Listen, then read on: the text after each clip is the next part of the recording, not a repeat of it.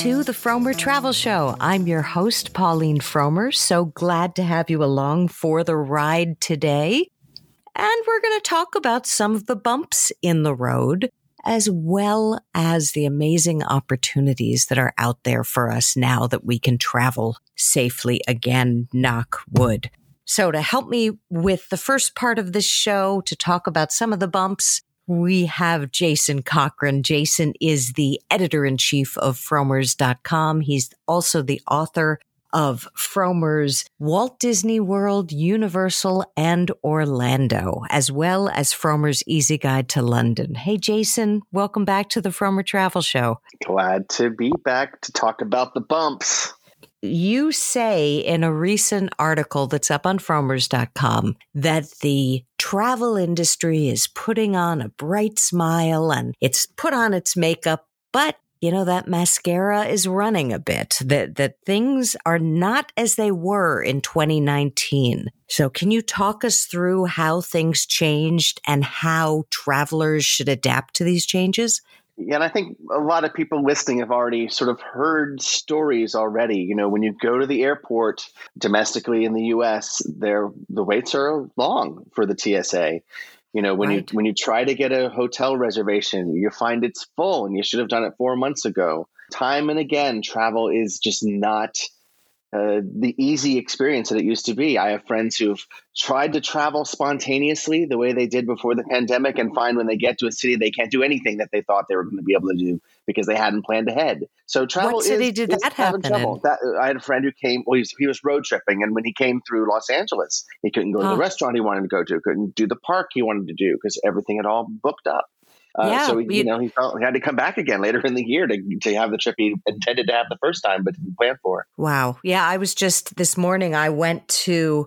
I'm updating my book, Frommer's Day by Day in New York City, and I thought I would take a couple more photos on the High Line, head to the High Line, find out I can't go up because I don't have a reservation for a park. Yeah. Who knew? Oh, yeah. Uh, now, now, all this is not to complain that you know, right? Businesses have to do what they have to do under the circumstances. I'm just letting as do governments exactly that that it's happening, and we need to be patient this year. We can't approach this as the doors are wide open again, exactly the way it was. Why is my steak arriving on time, and why is it cold? You know, because what if people are just having trouble? There are supply troubles. Their yeah. factories aren't putting out things as quickly as they used to, so things are coming off of menus. You know, there's there's um, TSA, of course, as I mentioned before. They're not going to be fully staffed, they think, until early fall. Um, this is what it's going to be having, this summer. They're having specific problems in, in 13 cities, right? Which you list in the article. So no, 130 if, cities they've warned about. Oh, yeah. Oh wow. So, what cities aren't they having problems in then? That's a good question. Um, wow. Yeah, so it, it's so it's that is about a TSA problem. They've they've had trouble holding on to staff for a long time before the pandemic, sure. and they're just they're just taking time to to get back up to speed because this takes training. You know, you can't just hire someone and put them on the line the next day unsupervised. But right. it is happening across the board. You know, lots of people would like to go back to work but can't find childcare. So, and their schools aren't all open, so they need to be with their kids. So that's become a major issue among working parents that has yet to be sorted out because the government really ha- in the past hasn't felt the need to get that involved with childcare. And now it's realizing sure. it's a crucial component of being able to get people back to work and something maybe will have to be done. So the point I make in the article is things are in, in flux right now. It's not the experience you're probably used to, but we should all be patient because we're on yes. our way to hopefully something better. That you know, right when when when people get hired back, it, it will be they'll be with more job security, so they'll be less afraid to take a, a waiter job again. Like you know, because last year all the waiters and hotel workers were dumped at the first sign of trouble, and they had nothing, and people are right. afraid to get right back into that without some safety nets. You know, it's gonna it's gonna take some time, and, and I think you even pointed out to me one, Pauline. Um, you said that the airlines have long wait times on the phone. You wrote this great article about it. And one of the big reasons is that they, they let so many people go. They gave them early yeah. retirement, and now they need to retrain a whole bunch of people again. Well, um, I was so going to I was going to talk about that. I, I when I went to Michigan, I had to change my return flight, and I got confused by the way Delta's system was set up, and accidentally I booked another flight rather than changing the flight within 24 hours as you're supposed to be able to do so for free. And, uh, I got on the Delta system and I texted back and forth with a representative, but she, I didn't realize till I was in Michigan, she messed it up. She canceled the flight I wanted to take and kept me on the flight I had changed from. And so the night before, the day before I'm supposed to fly out, I get one of these check in for your flight tomorrow and it's for the wrong time. Yeah. And I was on Mackinac Island and my flight was supposed to be at 8 a.m. On, in the morning. And uh, it, I was a two hour drive from the airport and there wasn't even a ferry until 7 a.m. So there was no way I was making that flight. And I, I got on the phone this time with, with uh, United I called them. I went out to dinner with my cell phone still waiting. It took me because me, you had to wait. They had to call you back. Is because the wait time. They wouldn't so call me back. Delta does not call back. That's how bad it is. They're not even giving you the option to take a call yeah, back. well, I now. had that happen to me in Orlando. I needed to change a flight, and I had to call JetBlue, and they won't call you back either. So I had to sit through an entire dinner with my earpods in for fear that I would be disconnected. You know, while I was on hold. The frustrating yeah. thing is, it was their fault that I was on the wrong flight, I think, because I had texted back and forth with an agent after trying to get through on the phone and giving up. Uh, originally, and she had changed it, but she changed it to the wrong thing. Right. So when I called back, they wanted to to charge me more money. Yeah. For what I thought was their fault, uh, their mistake. Did they end up charging you for it? I was scared that I would get stuck and not get. Yeah, yeah. so I I I ate the the uh, the amount that was different. I, I asked to speak with a manager. The manager did not bend but I guess this is my revenge.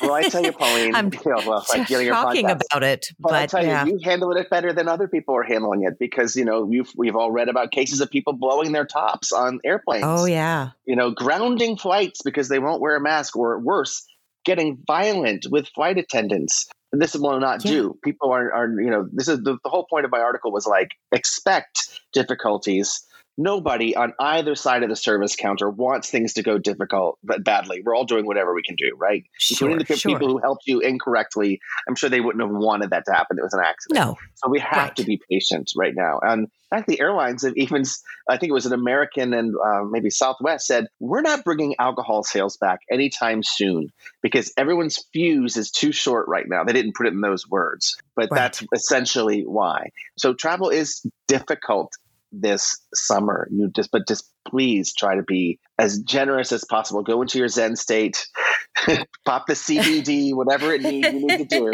Well, we're going to talk also about the joys of travel. I, it, you know, after we talk about some more bumps, and and to me, one of the biggest bumps coming back has been with the cruise lines. The cruise lines, most of them announced we will not have unvaccinated people on our ships. And I thought that was a smart thing. I mean, you, you think of norovirus and, and things that the cruise lines have done wrong in the past in terms of not guaranteeing the safety and health of their passengers. And I thought, okay, take the hard line on this one. That makes sense. But it's also what the CDC has said, back. by the way. The CDC yep. says if you restart on American shores, we want everyone to be vaccinated. Right, but the the CDC uh, does not have the agreement of the governors of Florida and Texas, and so because they have made it the laws in those states that you cannot ask somebody legally what their vaccine status is, it looks like certain of the cruise lines now have rolled back that pledge but only for ships leaving from those two states. So if you're going to get on a Royal Caribbean ship in Seattle to take their Alaska cruises, which thank goodness are coming back soon, you will need to prove vaccination because that's the rule for those ships. But if you leave from uh, Port Everglades in Fort Lauderdale, they can't ask you legally at the moment until this is, I think, going to go to arbitration between federal and state. You know, another legal fight yeah. we need, but they're they're not allowed to ask you. Um, and just to make this wrinkle even messier, uh, there was a ship in the Caribbean, a, Carib- a celebrity ship which is owned by Royal Caribbean, on which everyone had been asked if they're vaccinated because it left from St. Martin. And at near the end of this trip, two people who shared a cabin were discovered to have COVID 19 oh. without symptoms, even though they had been vaccinated and they had tested negatively uh, before wow. they got on board, which is another requirement. But you know, I, I, we saw the headline and people got very upset. I'll never go on a cruise. You, you see all sorts of commentary online. They handled it extremely well. This is not March of 2020. Um, so they kept them in their cabin, and then eventually they were at the next stop. They were taken away privately and allowed to go home. I think on a charter flight or some some means that the uh, cruise line had supplied and the cruise completed its course and it's going to go back again. So it was not the mass freakout that we had, for example, in Japan.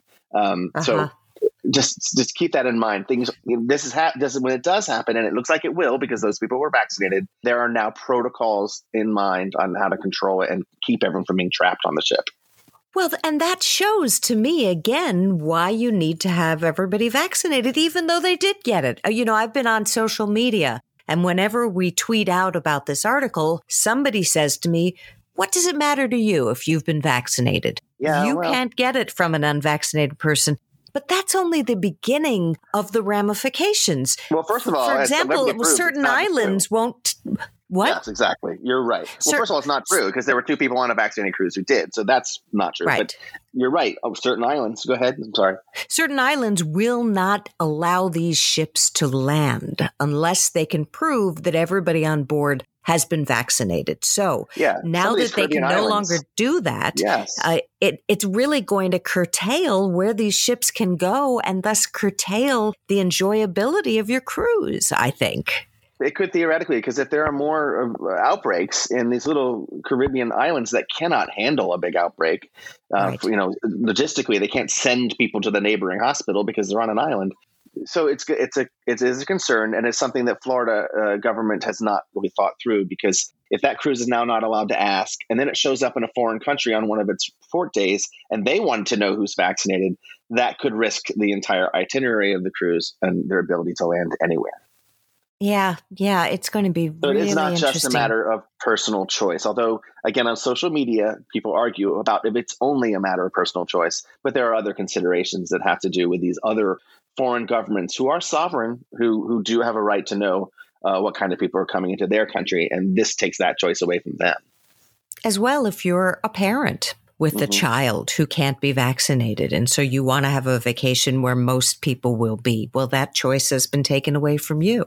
I mean, there, there's so, so many different wrinkles. The, the, once again, for the court system to decide which is going to be the, the main course. You know, is it going to be the CDC saying everyone should be vaccinated, or is it going to be the governments of Florida and Texas over, overruling a, gov- a business's choices for itself? Uh, we're going to find right. out what the court system has to say about it. Yeah, now, on to the joy of travel. I have been having such a wonderful week because I am finishing up the research on my book, New York City Day by Day. And because in the last decade, but really speeding up just in the last couple of years, so many new observation decks have opened in New York City. I decided that uh, it, it, was the responsible journalistic thing to do to go to them all so I could compare them. And it has been so joyous and so life affirming to be going to these different observation decks, not only because New York City is so damn beautiful. Uh, it's just such a, a marvel from the sky where you, you, you see this island that they couldn't get any wider or longer. It got a little bit wider and longer because yes, there is landfills on which park was created, but for the most part, because of the constraints of being an island, everything had to get vertical and just the art- artistry and the daring do of these towers, tower after tower after tower. It's just, it's just beautiful to see. But also what's been so nice is a lot of these places have outdoor decks. In fact, all do but one. And everybody is so happy to be out there and taking photos. I was at the edge yesterday. The edge is the one that's in Hudson Yards and it has these big glass walls going up the side. They're about two inches thick and supposedly the whole group of us could have leaned on them and they wouldn't have fallen. Then there's this one part in the observation deck and it's it's an unusual deck in that it juts out from the side of the building which makes it the tallest sky deck which is different than an observation deck in this hemisphere. And because of that, they created this massive triangle that it's glass and you look down, you know, a hundred stories and everybody's lying down on that and grabbing, they have a champagne bar and toasting upward and doing cute poses. And it, it just was so life affirming to be in a crowd again, you know, a, a, crowd of people having fun and doing something as wholesome as just looking at a city and marveling at it. It, it was such a simple thing. And I thought I'd get tired going to observation deck after observation deck. And I, I wanted to do this chapter because you really should only go to one in your, in the course of your visit. They're expensive and you know, they, they don't take longer than an hour, which the cost doesn't amortize that well. I still think they're worth doing, very much so. Which is, which is the one you t- recommend above all, then, if you can only choose one? The Empire State Building because it is you know, the Empire State Building. It's, it's the, the tallest, oldest it? one. It's the tallest. Yes. Oh, yes. Uh, you have to pay a lot to go to the top top deck, but that is the tallest. That's right. Because there's 86 or whatever it is, and then there's a one about 20 above that inside 100, that 102 uh, on the okay. 102nd floor. But they have a wonderful exhibit uh, leading up to you going up to see the view, where you see clips from the movies and TV shows, and you learn about the remarkably fast construction period and and you know and and a lot of the history is very moving. And you you feel like you're you're part of a bigger story when you're there. I think they do that very very well. So that's still my favorite. Also because they don't have glass. You're not looking through glass you're looking through, uh, they have a kind of a narrow, what, what would metal fence and you can get your camera through that. So you never get any reflection or glare, which you do in some of the other ones. So for, for photography, I think that's the best. And one that I saw, like. yeah, I, I, saw one that isn't opening yet, that isn't open yet. Uh, I got to take a hard hat tour of one that's called Summit, uh, it's going to be at One Vanderbilt, which is the massive new skyscraper right next to Grand Central Station. And they are going to have, that's going to be the, the observation deck that people drop acid before they go to because it's going to be such a surreal experience. There are certain things I've been embargoed. So I can't tell you everything that you'll experience there, but they've got some wacky things planned one of the things I can tell you is they're going to have an all glass elevator, including the floor, going okay. up the side of the building, which is going to be, be uh, yeah, terrifying. Be exactly. I think of Roald Dahl, but probably not in a good way.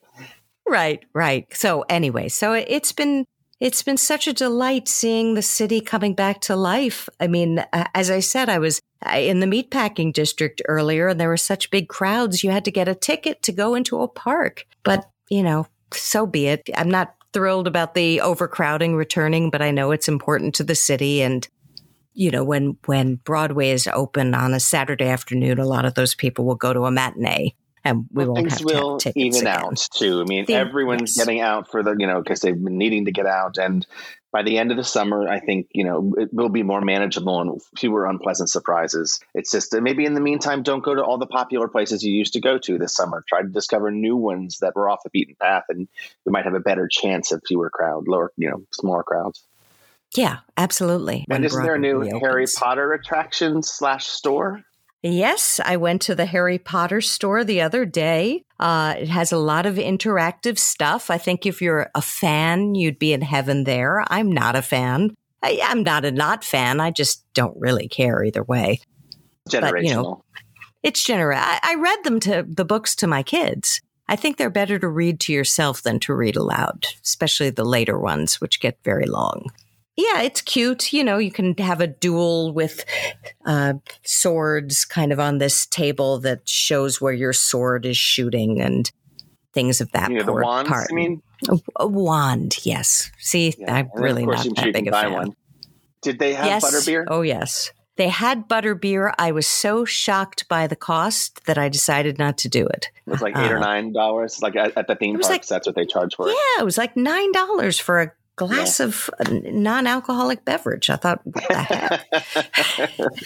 so I didn't do it, but but everybody else around me was really having a ball, and I've been going to great new restaurants. Uh, lots of new places are opening. Some some of the places were just new to me. I went to a restaurant the other day that was called Farida, and it was the food of Central Asia. So food from Kazakhstan and Uzbekistan mostly. And it was delicious. Uh, they had a coal fireplace in the back where they were grilling kebabs and making pilafs and it was it was really del- it was delicious and it was kind of a kooky decor. They really tried to give you a feeling of Uzbekistan, which is where the owner's from. And so there was like a row of books all about Uzbekistan. And then on the walls, there were a lot of very colorful weapons, uh, like knives and pistol cases. It was a lot of weapons. And then in one corner, there was a big TV screen where Central Asian music videos were playing. Oh, and those were hilarious. It was the yes. best. It was great. Loved it. Loved it. So that'll, that'll be in, be in the book. Absolutely. Absolutely. Well, as always, it's been a delight speaking with you. I have one more guest, so don't turn off this podcast. And thank you, Jason. Enjoy your weekend. See you soon.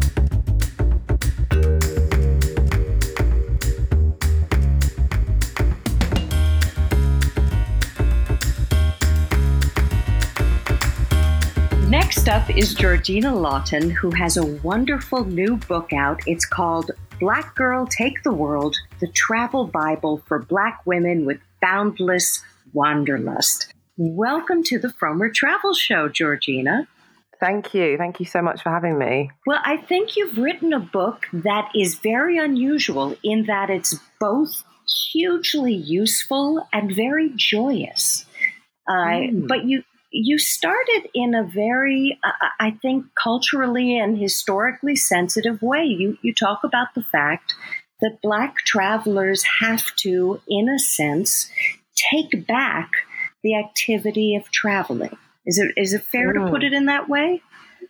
Yeah, absolutely. I mean, I guess I think in many ways traveling while black is quite boundary breaking. Um, there's been lots of structural barriers that have impeded um, women traveling in general, but specifically sure. Black women. Um, so I wanted to acknowledge that and, you know, talk about the privileges that I have as a lighter skinned Black woman with a British passport and how that's impacted my my traveling. Um, so yeah, I, I, sort of address that in the introduction and, and talk about why. Um, why these barriers exist and how they've shaped us um, as Black women, you know, coming from different parts of the world. Right. Well, and you also go way deep into history uh, and talk about the fact that originally a lot of Africans were taken uh, against their will from their homelands, and that was the first journey. Uh, or big journey mm. for many for many black travelers, uh, mm. and so you want to turn that on its head, which I thought was a, a beautiful goal of this book.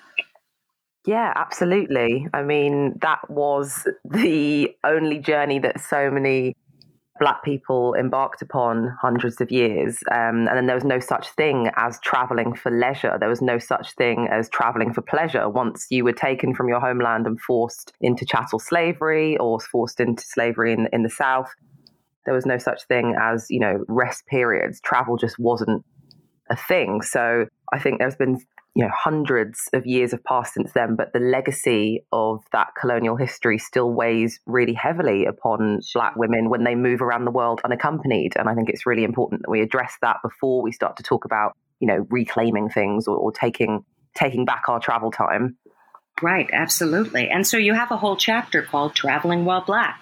Yes. What are the big tips you would give to somebody who maybe hasn't traveled a lot, who is a person of color and who wants to get out there? So, traveling while black, I was saying in the book that it means lots of different things for lots of different people. Um, and it depends on you know the passport that you have the accent that you have um, the skin tone that you have the stature that you have and i talk about you know how different aspects of our identities intersect with one another. Um, I spoke to Annette Richmond, who's the founder of Fat Girls Traveling, and she was saying that you know, in some parts of Asia, it's actually her size that attracts more attention when she's on the mm. road rather than her skin color. Because wow. you know, being being petite and being small is is of real importance in many Asian countries. That's the beauty standard in which they kind of base base a lot of their um, uh, their, their their hierarchies around. So you know, I talk about different things that could happen to you depending on how you look and depending on your your background and your passport. But I also talk about kind of the joy that comes from being black and going, say, to a black majority country. So mm. what it means to blend in as a local, what it means to pass as a local. You know, I spoke about going to Cuba. Um, being mistaken for for Cuban, um, right. how that afforded me kind of you know really amazing connections with locals as a content creator, as a journalist, being able to, you know, move through these communities sort of undisturbed. That's a real privilege that mm. a lot mm. of our white counterparts would kill for, white photojournalists, white um, white content creators, because you you know we can move through these spaces without being noticeable, without looking like a tourist, without standing out. And I wrote about that and how that's really um, such a privilege in many ways, but how that also comes with a big responsibility. You know, like just because you mm. look like somebody else doesn't mean that you should expect them to behave a certain way, or it doesn't mean that you should expect them to let you pay less for certain items. But of course, right. that is that is something that will happen because if I didn't open my mouth and and speak too much Spanish, people would charge me way less for you know, items. right. I remember paying like half the price for donuts one day, and then I went back with my German friend, and suddenly the price had doubled. And he was like, "Oh yeah, that's the price I always pay." And I was like, "No, hang on. Yesterday it was cheaper, and it was because I was on my own, and I was just I didn't even realize I just passed wow. as a local without realizing." So, you know, all of that stuff is really illuminating, and it lets you know a little bit more about your place in the world as a black traveler and it lets you see how blackness is constructed around the world so and i love the fact that that you said you shouldn't have gotten the lower price you weren't a local you know i think mm. a lot hmm. of travelers get upset they mm. feel i'm being overcharged because this isn't what the locals uh, pay but mm. we come from a place of privilege if we're traveling we that means we have a certain level of money usually and maybe we do pay a little more. And that, to me, that's okay. I think that's what we should be doing. Yeah, absolutely. I think there's this kind of like fascination with haggling as as people from right. you know quote unquote Western countries where we're fascinated with getting the rock bottom price for that bag or for you know that purse and sometimes it is just downright rude because we come from yeah. a country in which our pound or our dollar is worth so much more and you know these people are trying to make a living out of out of selling things in in the sure. in their countries that we we are we are visitors in. So to constantly keep trying to you know go for the the lowest common price in every single transaction that you make i think you know it it just smacks there are ethical issues with it. Yeah, yeah lots of ethical issues absolutely. Yeah. You also go deeply into traveling alone and you give such smart savvy advice on dining alone, which is something mm. that, that a lot of people who are coupled up don't do that often, or a lot of people who are solos get nervous about when they have to do it in a place that they don't know very well. So, mm. would you mind giving some advice for our listeners on, on how to dine alone? And yeah, enjoy absolutely. it. Yeah, I, I loved writing that piece because I'm I'm a foodie. I love my food, and I feel like eating out alone is just such a such a treat. It's such a form of pure indulgence. And I said in the book, it's like it's really luxe. It's like a total boss move. You can just sit. You don't have to hold converse, conversation with anybody. You can just enjoy right. every new flavor, every new dish that comes your way. But of course, you can feel super self conscious. So I think not even for you know black female travelers, but for anyone that's traveling on their own, you can feel like, okay, people are looking at me. And I think that's definitely heightened if you don't look like the clientele around you. But generally, right. I think, um, you know, not overthinking it. Not everybody's going to be looking at you as much as you think. Usually, when it comes to um, eating alone, everybody's just kind of focused on their own dish. So, sure. You know, first step is just kind of relax, ease into it and also start small like depending on your confidence or depending on how how big you want to go. Like you don't have to go out to a fancy you know dinner with white tablecloth at 9 p.m and you know you're surrounded by couples. You could just start off small ease yourself in go to sort of like a lunchtime menu where they have offers where it's a bit more casual where you can choose your seat. And then once you're a little bit more confident then hell like if you want to book your book your um you know extravagant meal by the waterfront. Yeah. yeah your fancy tablecloth go for it but like start off small start off by doing you know like a little kind of um takeaway thing maybe sitting by a bench or going to a food court. Start off by going for lunchtime menus where there's offers and then more casual and then work your way up to it. And also you know st- speak to the staff. If you're on your own you feel awkward make friends with the bartender make friends with the people serving you ask them for tips about what to order speak to them about you know the country in which you find yourself.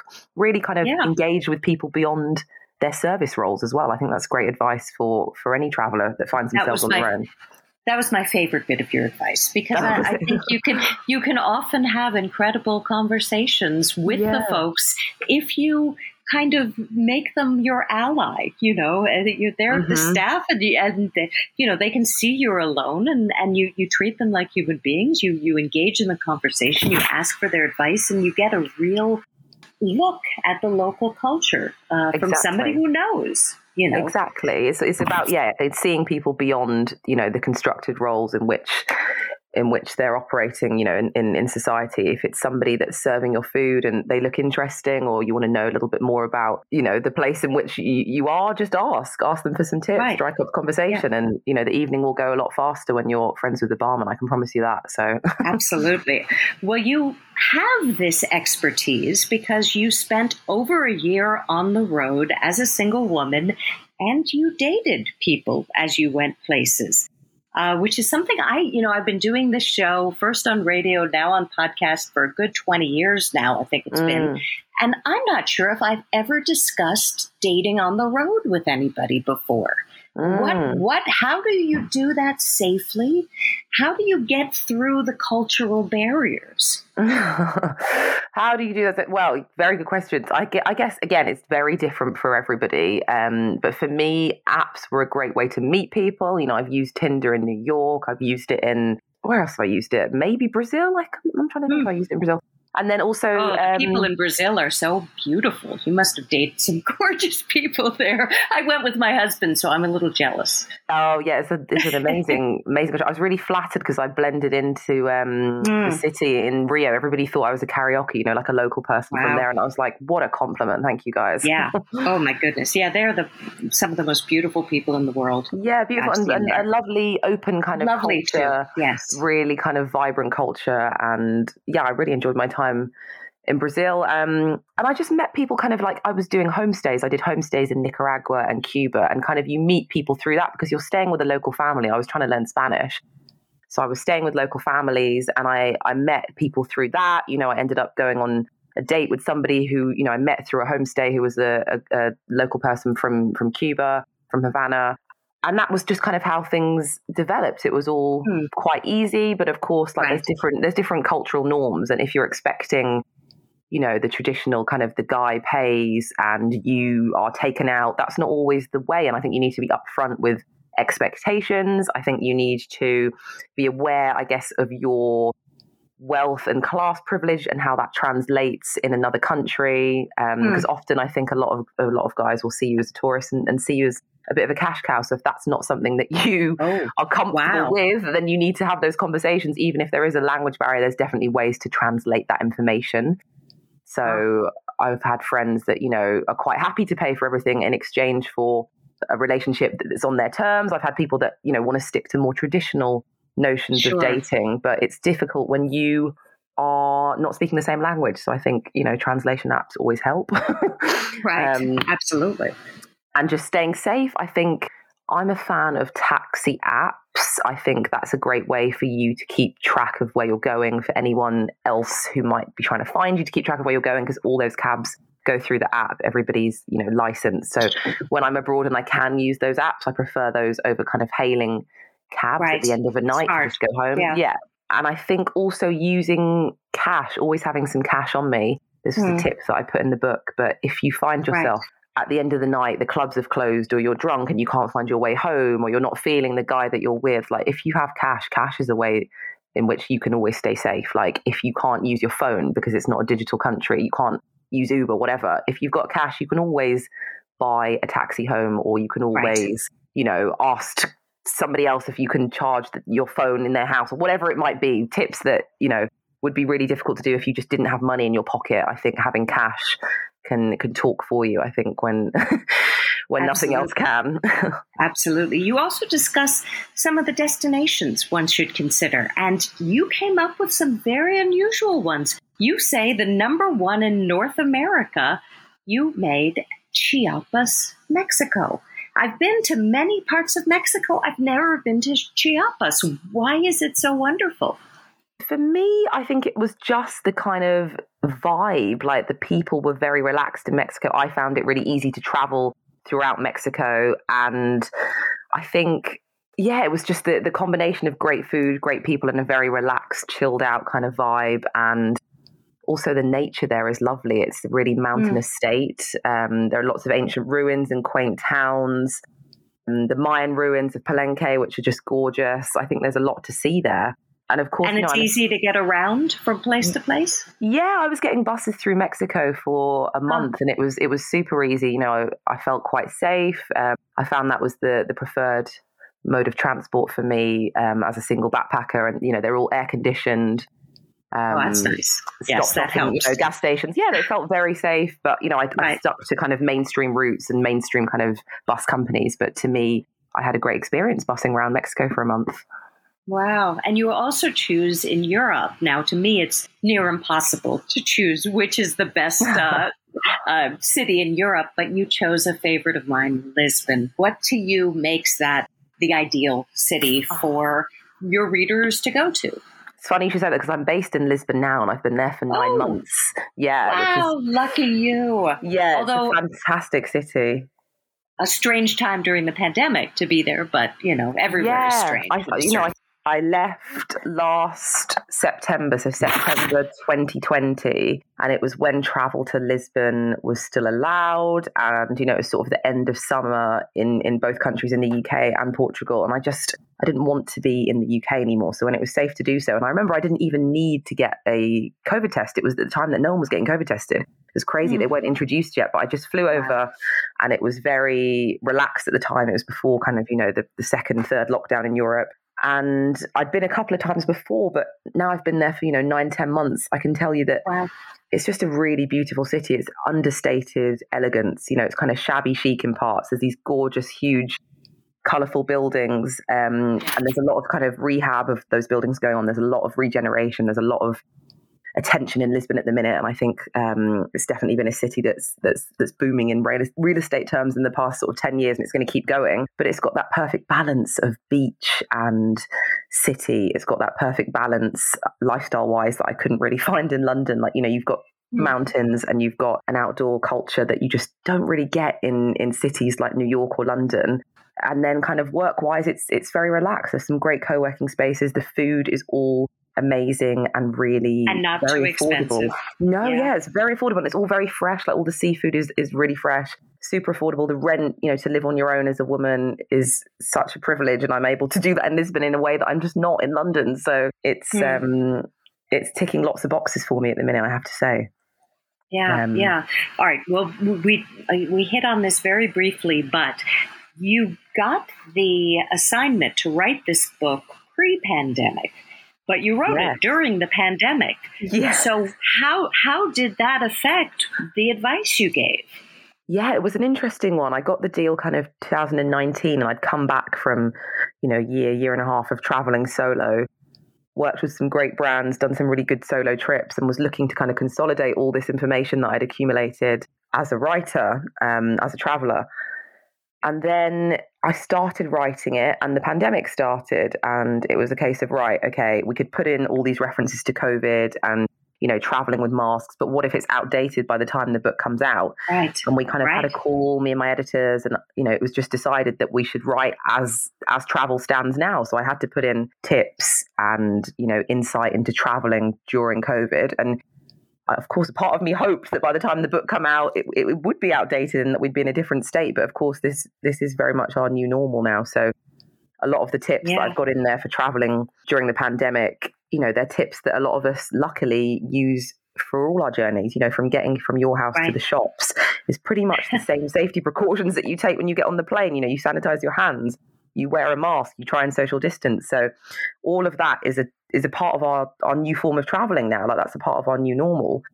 So once I put right. those tips in, it was it was actually fine. And I thought hopefully maybe it'll be all over by the time the book comes out, but it's not. And you know, it's fine because it's going to linger. It's going to be, yes. you know, here and there. It's a very here strange thing. It, in New York City, sometimes you wear masks, sometimes you don't, mm, and it's not mm. really clear what the rules are right now. But I'm in um, London.